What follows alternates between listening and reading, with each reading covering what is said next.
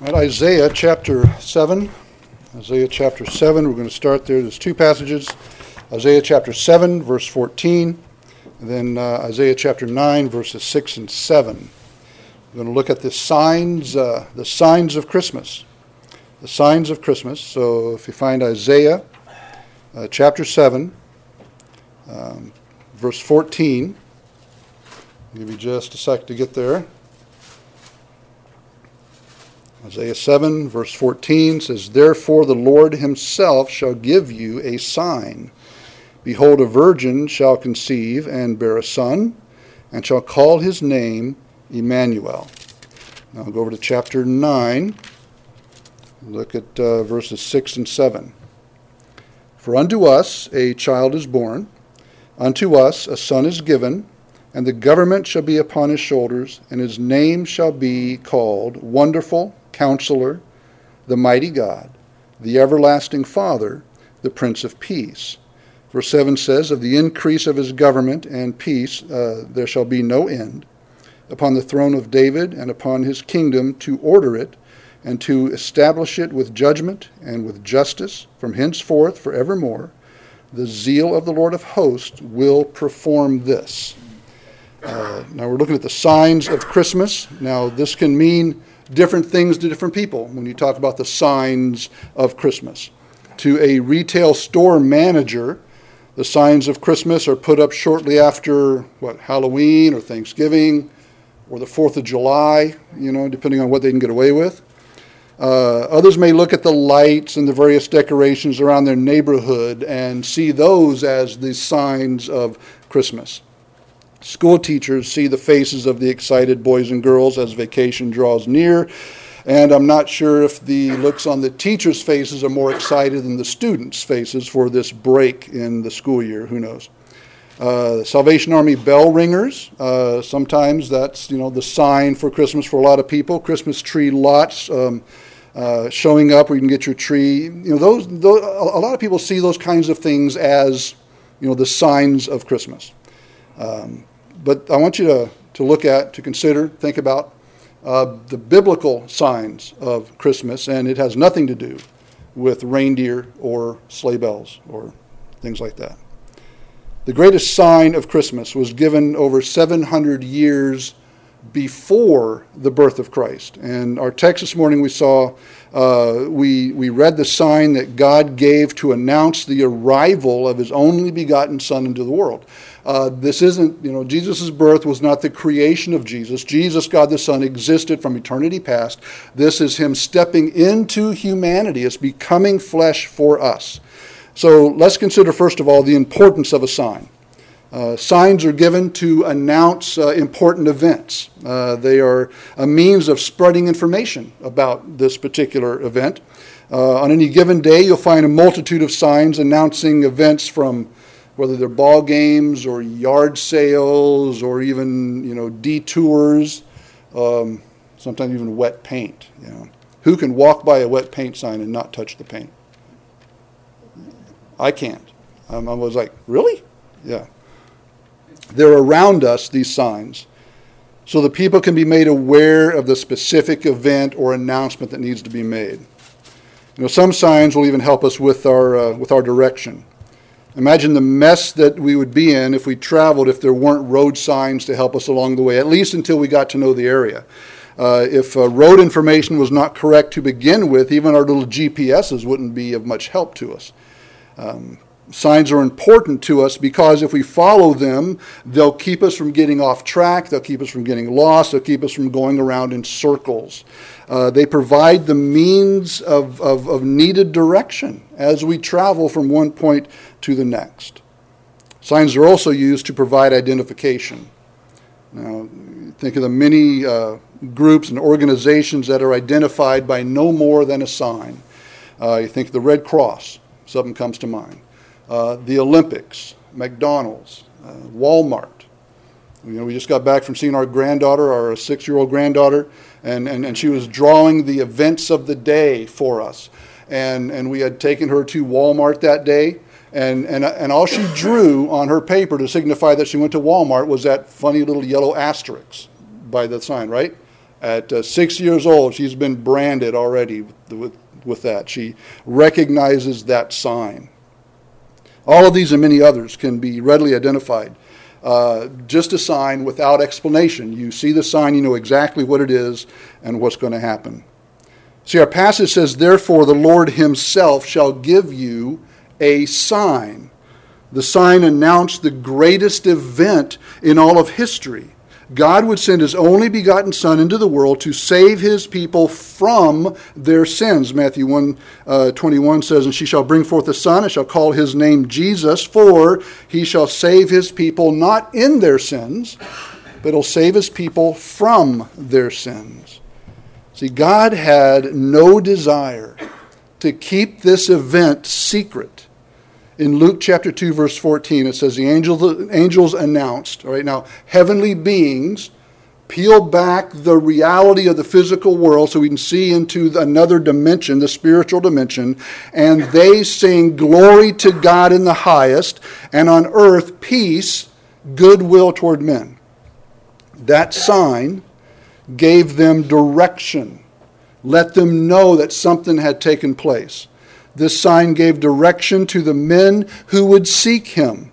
You see, there would be in any given night uh, a number of Hebrew children born. Um, Jesus being born on the night he was, he wasn't the only child born in, in, in, in Israel, but, but there had never been, nor would there be, another birth like Jesus' birth.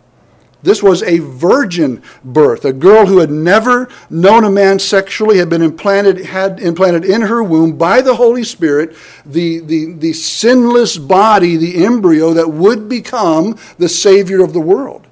Now, to some, this is unimportant, it, it, insignificant. It doesn't, doesn't really matter. They don't understand the implications. But without it, he could not have been born God in the flesh. He could not have been, you know, in human form. He couldn't have been human had this not happened. And if he could not, uh, if he was not human, then he could not atone for our sins. If he was not virgin born, he could not be our Savior. Our faith would be in vain. Calvary, the cross, would be meaningless if Jesus was not virgin born. If he was not virgin born and born sinless, then you and I could not be saved. The virgin birth of Christ is one of our most important keystone doctrines. And the directions were clear. Uh, chapter 7, verse 14, the sign of the virgin child. In Micah chapter 5 and verse 2, uh, the child is going to be born in Bethlehem. Uh, in Luke chapter 2, verse 12, the sign of the child being wrapped in swaddling clothes and laying in a manger. God wanted no misunderstandings. He wanted no chance for misinterpretation of the sign pointing to the birth of his Savior. I know some of you have heard this before. Uh, ladies, you've heard it in the ladies' Bible study, but spend some time talking about why was Jesus born in a manger. In Luke 2, verse 7 says, And she brought forth her firstborn son, wrapped him in swaddling clothes, laid him in a manger because there was no room for, for, for them in the inn. Now, have you ever stopped to consider why? Why would God allow his only son to be born in a lowly manger? I mean, could not an omniscient, uh, loving, all powerful God have arranged a room at the inn for them? I mean, could he not have orchestrated those events?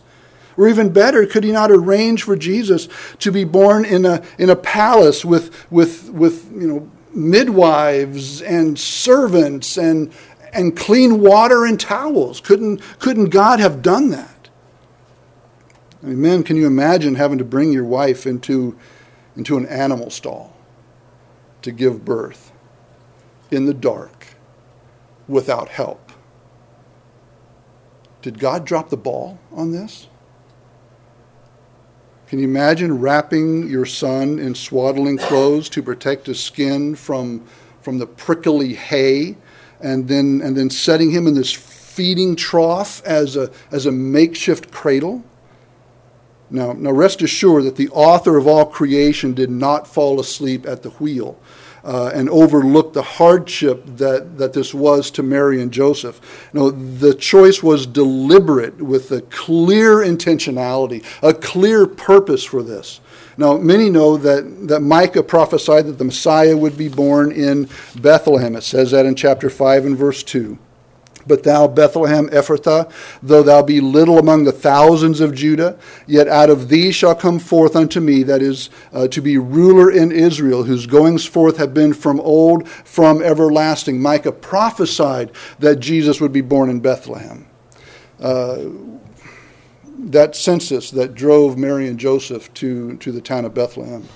Heard uh, Chuck Swindoll on the radio, I think it was yesterday, mentioned, you know, Caesar thought he was, you know, something big, and Chuck Swindoll referred to him as a, as a piece of lint on the pages of prophecy. You know, he, he, he wanted the census so he could get more taxes, but no, that was, that was orchestrated, that was ordained of God.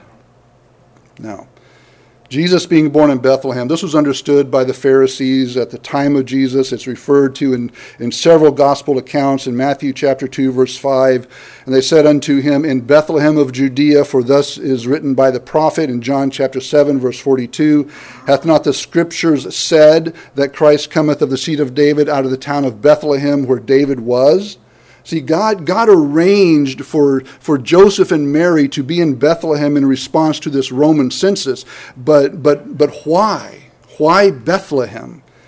It might be tempting to conclude that it was to honor David, uh, but, but really, no. No, it was likely that the shepherds in the fields of Bethlehem were raising the lambs in the very fields that King David watched when he was a boy that, that, that he looked over his father's sheep and he you know, composed many of the psalms that, that, that we read and we love to honor God. In fact, the shepherds may have been the same ones uh, on, on the same land that, that, that Boaz had redeemed for, for, for Naomi and Ruth and passed on to Jesse, which was, of course, David's father. But I think there was another reason that's included in why God chose, chose Bethlehem many don't realize that, that Micah further prophesied that kingship would come to the daughter of Jerusalem at what was called Migdal Edar. Uh, in Micah chapter 4 and verse 8, says, And thou, O tower of the flock, the stronghold, which is Hebrew for Migdal Eder, uh, of the daughter of Zion, unto thee shall it come, even the first dominions.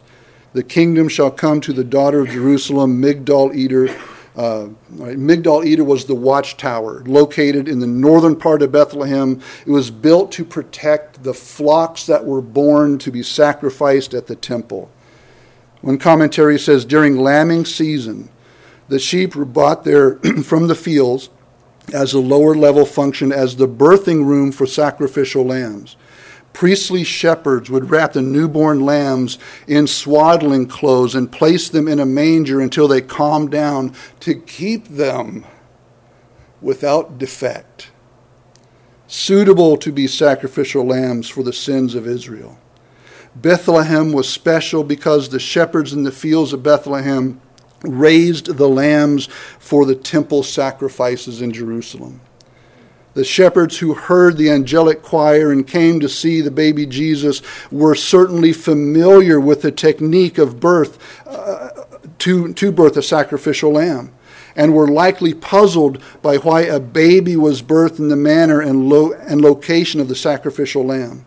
In fact, the angels did not have to tell the shepherds precisely where to go in Bethlehem to find Jesus because there was only one manger where sacrificial lambs were birthed the cave under the watchtower of Migdal Edar. Now, with hindsight, we can clearly see that the manner of Jesus' birth, it, it, it, it, it foreshadows the purpose for Jesus coming into the world. John chapter 1, verse 29 uh, says, The next day John seeth Jesus coming unto him and said, Behold the Lamb of God Right? Behold the Lamb of God that taketh away the sins of the world. In 1 Peter chapter 1, verses 18 to 20, it says, For as much as ye know that you were not redeemed with corruptible things as silver and gold from your vain conversation received by the tradition of your fathers, but with the precious blood of Christ as of a lamb without blemish and without spot, who verily was foreordained before the foundation of the world, but was manifest in these last times for you See, before Jesus had taken his first breath, God in eternity past had decided that his life was to be given as the sacrifice to pay the penalty for our sins. And God testified of his intent by having Jesus be born in the same manner and the same location as the sacrificial lambs for the temple sacrifice, just like Micah had prophesied. That was the sign and he wanted to make sure, God wanted to make sure that nobody missed that sign. This sign from God provided all the identification that was necessary. His name was Emmanuel, which means God with us. He wasn't just another Hebrew child born that night into poverty. This was, this was God in the flesh, God tinting himself in skin. He had to be one of us so he could represent us on the cross, but he had to be also 100% God because only God can survive the wrath of God against sin. He was 100% God, 100% human, or there could be no salvation for us. We need not miss that sign. John 1:14 says and the word was made flesh and dwelt among us. And oh how important was the sign that announced the birth of the savior, provided direction to those who would seek him and identified him as the son of God. Now there's a there's a tragedy about missing a sign. And we spent 3 years down in Metlakatla and when we first got down there I noticed that there were very few street signs and even fewer house numbers. Okay, we didn't live at 1210 Milton. Right? We lived in Cindy Walker's house. I had no idea who Cindy Walker was because she was out of the state, uh, but that's that's where we lived. And everybody who had lived there for most of their lives, they, they got along with that just just fine. You know, we we took street signs and house numbers kind of for granted uh, until we were there. And it's, it's, it's hard to miss a sign that's not there, you know. Um, it's hard to find places when there are no signs. You haven't been there long enough to know, you know, who's lived in what house for how long or what color their house is, you know. Uh, in nature, there are weather signs that, uh, you know, it's important to see. Elders and old timers would read the signs in the sky. They would tell if the weather was going to be fair or foul. Uh, um, today we have, you know, weather.gov, and it's supposed to tell us everything. If we don't read the signs or if we misread the weather, uh, that can get us in a lot of trouble up here. All right? It's important to, to read the signs. You know, most, most detour signs that I've run into have sent me around some construction or accident of some kind, and, and, and a few of these detours have been long and windy. I mean, in Tennessee and Kentucky, when you get off the highway, boy, you're not sure if you're on the same planet. You get back there far enough, you start hearing banjos, you get a little worried. All right? A few of these detours have been rather sparse on signs. I mean, they would take you way off the highway, back in some dark country road. And if you happen to miss the detour sign that leads mm. back to the highway, you could literally end up in a different state and have no way of knowing how to get back. There, there's a tragedy to miss a sign. Missing a bridge out sign, I think, would be one of the worst. How horrible would it be to be traveling with your family, to get, distracted, not see the sign that could save your life, and you plunge your family to certain death because you missed a sign? It's an unnecessary kind of tragedy remember hearing on the news several, several years back about a couple of teens who, as a prank, decided to remove a stop sign from an intersection as a practical joke. Well, there was an accident and there was a death. And now there is jail time for those teens. See, missing a sign can be costly. Missing a sign can be a tragedy. What if the shepherds had disregarded the sign given to them by God? What if they had ignored the sign that was given to them, or, or, or what? I mean, think, what would they have missed? The message of his birth was, was to be, and it was spread abroad by these shepherds. What a tragedy it would have been for them to, to turn aside and refuse to follow the sign. Well, I'm not going where those angels. I mean, those angels freak me out. I'm not following them. I'm not. I'm staying right here with my sheep. No, no. Those signs, those angels singing, telling them what to look for, would would would have led them and did lead them right to the Savior. But what if they would have not taken the sign? Would have been no greater than the tragedy of people today who who disregard the sign of the bright and morning star, who refuse to follow Christ. So I've got to ask you, are you, are you following his star? Do you, do you see the signs that point to Christmas? Are you reading them properly? Do you understand what they're saying? That this time is not about lights and presents. This time is about celebrating the incarnation of God, our Savior. The shepherds followed the angel's instructions, and the wise men followed his star and led them right to the Savior. Now, now, now, the lost and dying world around us, they see many, many signs of Christmas, but, but those signs lead them in the wrong direction. Either the signs that, that they carry uh, see carry the wrong message, or or they're reading the signs the wrong way. Uh, but but in this day, in this age of godlessness, we need to be lifting up the signs of the cross that lead people to the Christ of Christmas.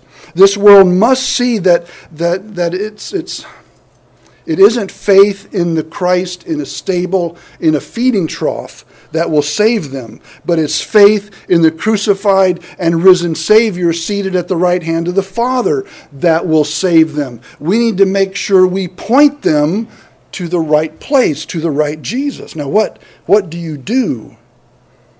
What do you do with the sign? Well, you read it. You, you see it. You, you heed what the sign tells you. Unless, of course, it is that wet paint sign, and then you've got to stick your finger there to see if it's true or not, right? All the other signs, no, you read them and you do what it says if it applies to you. An intelligent person will consider a sign and act upon the information gleaned from it. The wise reads the sign and acts. The fool reads the sign and ignores it. What does that say for us that touch the wet paint? The shepherds came to offer praise and worship to a baby wrapped in swaddling clothes in a feeding trough. The wise men came to offer gifts and worship the newborn King of Kings. Granted, it was about two years later, so he wasn't necessarily newborn. He was uh, essentially a toddler when the wise men came. But they came, they followed the sign that God had given them. So let's, let's ask ourselves some questions. How have you reacted to the signs of Christmas that God has given us? That Jesus was born of a virgin, just like the scriptures said he would be. That he came to save us from our sins, just like the scriptures said he would. That he suffered and died for us on the cross, just like the scriptures said he would. That he rose from the dead the third day, just as the scriptures said he would. What have you done with those signs? The choice is yours.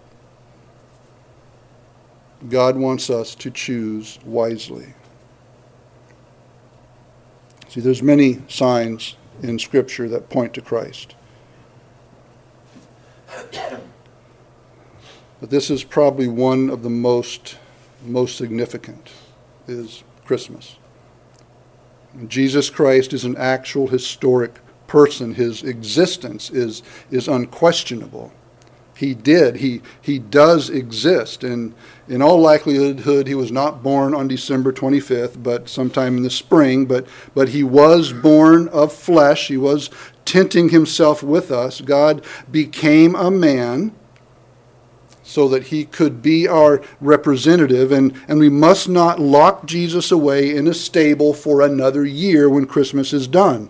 We come to him to be saved. We repent of our sins. We turn from our sins. We come to Jesus and ask him to save us, and he will because of who he is and what he's done.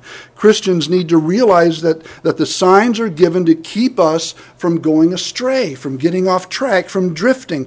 Don't get sidetracked by the world's signs of Christmas. Let's keep our focus upon Christ where it ought to be all the time. Don't get tied up or trapped by the world's lies telling you that that your children's lives will be ruined if they don't get everything they want for Christmas. Don't make a good Christmas about getting stuff. Christmas is not about your kids, nor is it about, and it literally hurts me to say this, neither is it about your grandkids. It's about remembering, celebrating the birth of our Savior. It is about worshiping the newborn King so we must keep our focus on Christ. And, and, and now our focus ought to be on Christ all the time, but with so many distractions this time of year, it's so easy to allow our focus and our, our look to, to, to, to, to shift. Our children need help keeping their focus on Christ this time of year. Teach your children the signs of Christmas the biblical signs. Teach them to see them. Teach them to read them early so that they will not go astray. The signs of Christmas that the world offers points anywhere but Christ. The signs of Christmas from the Word of God point us directly to Christ. Please, let's keep reading the right signs and reacting and acting accordingly. Stand with me with your heads bowed and eyes closed.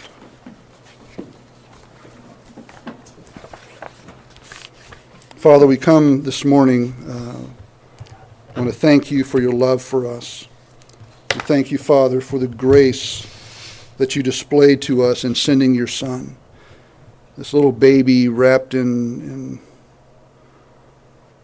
strips of cloth to protect him so that he could be our unblemished sacrifice, our substitutionary sacrifice, that he would die in our place, carry our sin, have poured out on him your full, hot hatred and wrath for sin, that we could be reconciled to you through the blood of his cross. Father, as the world seeks to distract us from all of this, may your Holy Spirit convict us, draw our attention back, not just to this little baby in the manger, but the God man that allowed himself to be nailed to a cross. The one that became our sin to save us from our sin. Lord, help us to remember that Christ this Christmas season. For we pray in Jesus' name. Amen. Turn to number 85. Our closing hymn, it's Come All Ye Faithful. And I encourage you indeed to be one of Christ's faithful and turn to him. Number 85, we'll sing one verse, just verse 1.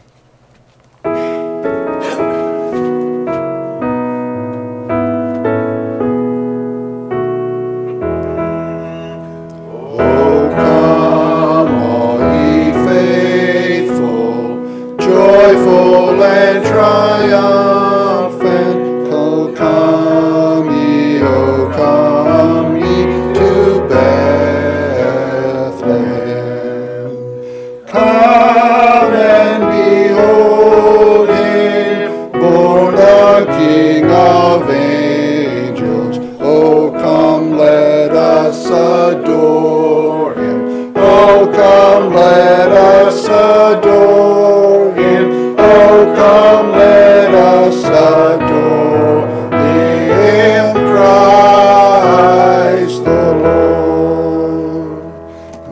close us in prayer this morning? Father, thank you for this message. Thank you for uh, the Old Testament prophecies, Lord, that over 330 prophecies of the Lord Jesus from the Old Testament have been fulfilled